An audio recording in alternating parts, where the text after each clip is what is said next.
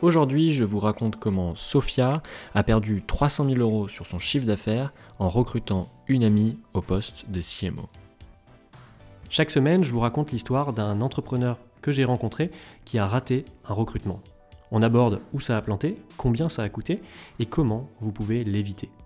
L'objectif, en quelques semaines, vous saurez reconnaître les erreurs les plus communes de recrutement et les éviter. Sophia, elle a une marque D2C.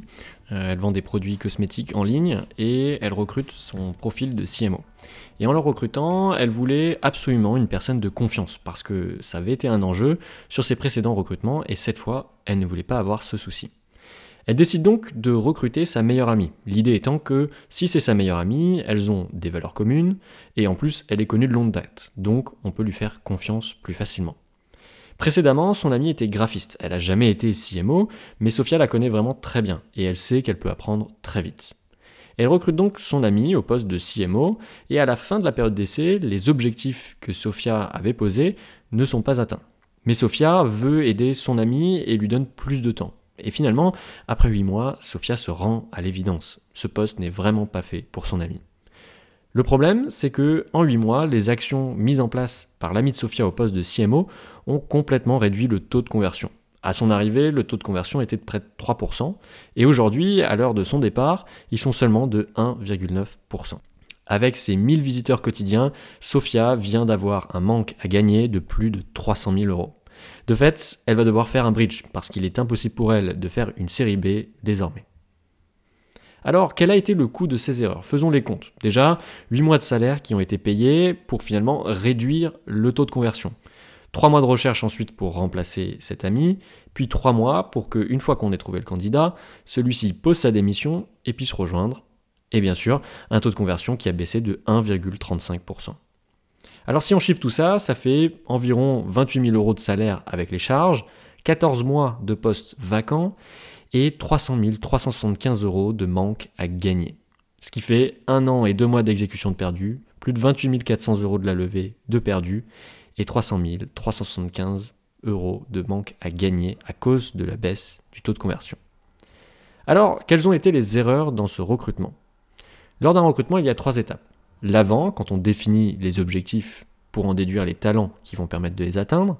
Pendant, quand on crée un processus qui va justement analyser ces talents-là, les entretiens, les prises de référence. Et ensuite l'après, où on va mesurer les KPI de la personne pour valider ou non sa période d'essai. Dans le cas de Sophia, c'est l'étape 2 qui a pêché, l'étape du pendant et le processus qui va analyser les talents. Quelles ont été les erreurs? D'abord, d'avoir recruté une personne qui n'a jamais fait le job pour lequel elle est recrutée, sans avoir eu une méthode pour valider son potentiel. Vous pouvez très bien recruter quelqu'un qui n'a jamais fait ce métier si vous avez une bonne méthode pour valider qu'elle a du potentiel. Deuxième point, elle a validé une période d'essai sans que les objectifs soient atteints. C'est presque une règle d'or, on ne valide pas une période d'essai sans objectif atteint. La probabilité qu'une personne qui n'a pas atteint ses objectifs dans la période d'essai réussisse chez vous est très très faible. Vous pouvez essayer, mais mieux vaut avoir un head of learning ou une head of learning de haut niveau.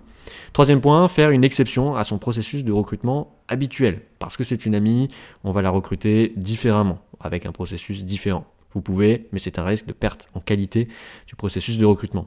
Quatrième point, d'avoir participé au processus de recrutement alors qu'on connaît déjà la personne qui va être recrutée. Forcément, même si on veut mettre toute sa bonne volonté, on est biaisé.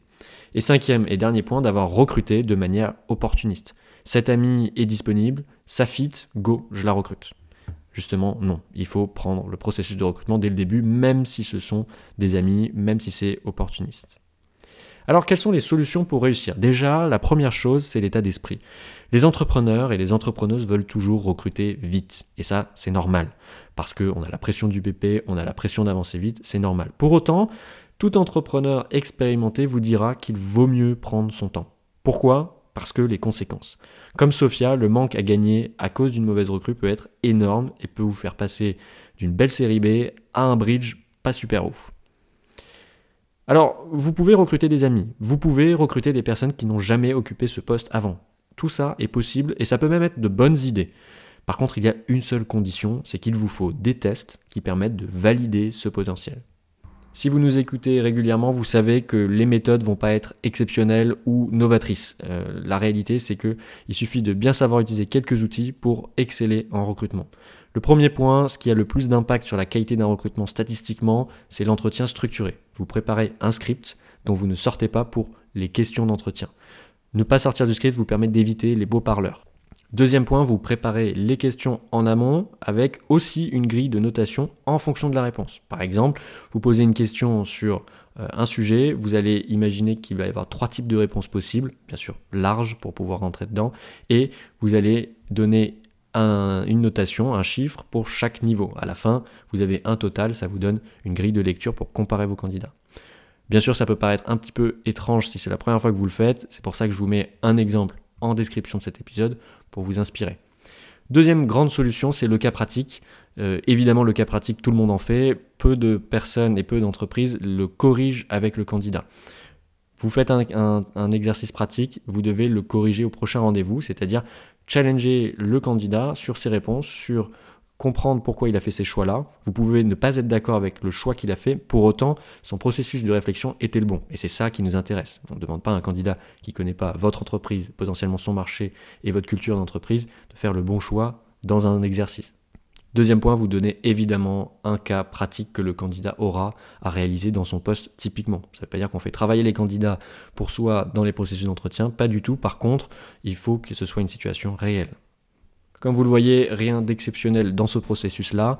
J'avais un, chasseur de tête une fois qui me disait quelque chose que je trouve très juste. Le recrutement, c'est comme une pizza.